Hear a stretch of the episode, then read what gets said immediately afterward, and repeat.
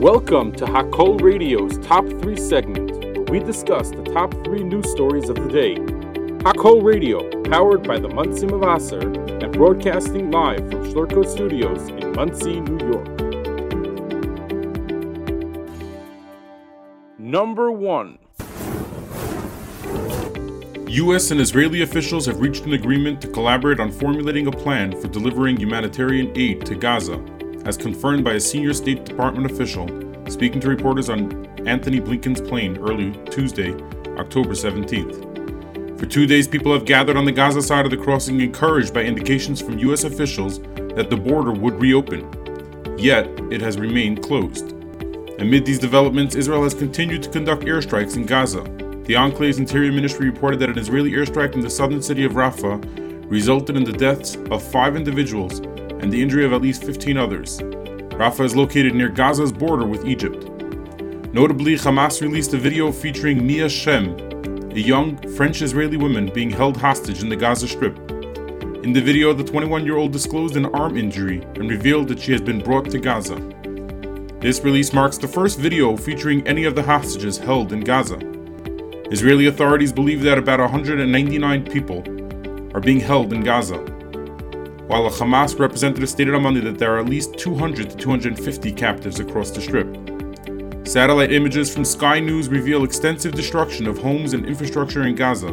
Residential neighborhoods have been reduced to rubble, impacting schools, hospitals, and religious sites. The Armed Conflict Location and Event Data Project, ACLED, has documented 33 distinct sites that have been subjected to, subjected to bombardment as of October 12th.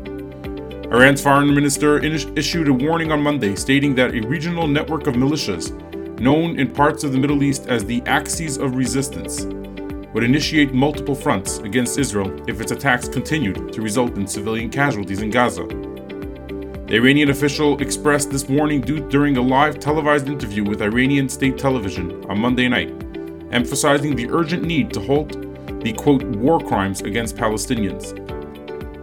House Foreign Affairs Committee Chair Michael McCaul informed CNN on Monday that his committee is drafting legislation as a precaution to authorize U.S. military force in case the current conflict between Israel and Hamas escalates into a broader proxy war involving Iran. Number 2. If there's one clear objective of Israel's war in Gaza right now, it is this to hunt down and assassinate Hamas leader Yahya Sinwar, referred to by Israel as the Butcher of Khan Yunis for his violent and cruel torture methods against his enemies, both Israeli and Palestinian. Sinwar, who is 60 years old, is widely seen as being behind the massacre of Israeli civilians carried out by thousands of Hamas militants on October 7th. The attack, which took the lives of over 1,400 Israelis, with a further 200 missing and likely being held hostage inside the Gaza Strip, is the worst attack against Jews since the Holocaust. Civilian men, women, and children, babies, elderly grandparents, mothers, and fathers were murdered in their beds in the early morning hours of October 7th. That man is in our sights, Israeli Defense Forces spokesperson Lieutenant Colonel Richard Hecht told journalists over the weekend. Sinwar is the leader of Hamas in Gaza, and he's a dead man walking. We will get to him however long it takes, and this war could be long, he said. Sinwar, who is believed to be somewhere in the Palestinian enclave but hidden deep underground in the warren of tunnels Hamas uses to transport weapons and fighters, and where they may, be, may even be keeping the hostages, was born in the Khan Yunis refugee camp when the area was part of Egypt. According to multiple sources, he was always a militant activist and joined Hamas not long after its founding in 1987. Two years later, he was arrested by Israel for his involvement in the abduction and killing of two Israelis, as well as the torturing and murder of four Palestinians he considered to be collaborators. Sentenced to life in prison, Sinwar ended up serving 22 years in Israeli jail and was eventually released as part of a prisoner exchange for the abducted Israeli soldier Gilad Shalit in 2011. Sinwar has been active since the early days of Hamas. Kobi Michael, a senior researcher at the Institute for National Security Studies in Tel Aviv, told Fox News Digital. In jail, he became a prominent leader of Hamas prisoners and was a very influential figure among all Palestinian prisoners. Michael said that during his time in jail, Sinwar learned to speak Hebrew fluently and knows Israeli society very well. He is religious, not necessarily in practice, but in religious extremism. In his soul and in mentality, he's a living martyr, not afraid to die or sacrifice himself. and he's extreme and believes that he can lead the Palestinian people to destroy Israel.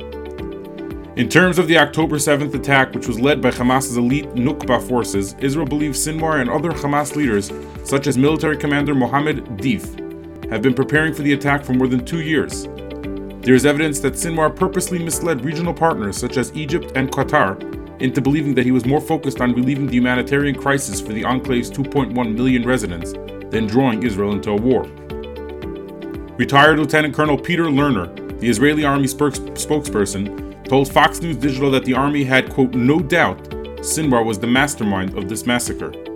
He coordinated the entire institution of Hamas, the government, and the military wing. He is the financier and the instructor, and he gave the ultimate green light to carry this out. Sinwar, he said, was the top was at the top of the Israeli military's list of targets. He is the figurehead, and although there are many others that were involved in the butchering of our civilians, we are collecting and currently analyzing visuals found on the body cams carried by the Hamas terrorists during the attack. As to whether Israel will be able to reach its greatest enemy, as long as Israel stays determined and does not surrender under the pressure of the international community, there is a high probability Israel will be able to get its hands on Sinwar. Sinwar will not remain alive for too much longer, he said. Number 3 the House of Representatives is finally expected to vote on a new speaker on Tuesday, October 17th at noon, after the chamber ousted its previous leader in a historic majority vote earlier this month. Judiciary Chairman Jim Jordan, representative from Ohio, was chosen as Republicans' candidate for Speaker last week, after a tumultuous few days in which Majority Leader Steve Scalise, the initial Speaker designate last week, was forced to drop out of the race over growing public opposition. And despite Republicans holding the House majority, it's not immediately clear if Jordan can win on the first ballot. We need to get a speaker tomorrow. The American people deserve to have their Congress, their House of Representatives working, Jim Jordan told reporters on Monday evening. I felt good walking into the conference, and I feel even better now. House representatives met behind closed doors on Monday night, where Jordan made a last appeal to the holdouts against him. He'll need a simple majority to win the Speaker's gavel, but with the House, the House Republicans' razor thin major- mar- margin and majority, and at least one expected absence, he can only lose three GOP votes to still clinch the speakership if all House Democrats are present. Thanks for tuning in to the Top 3 segment live on Hakol Radio, and have a great day.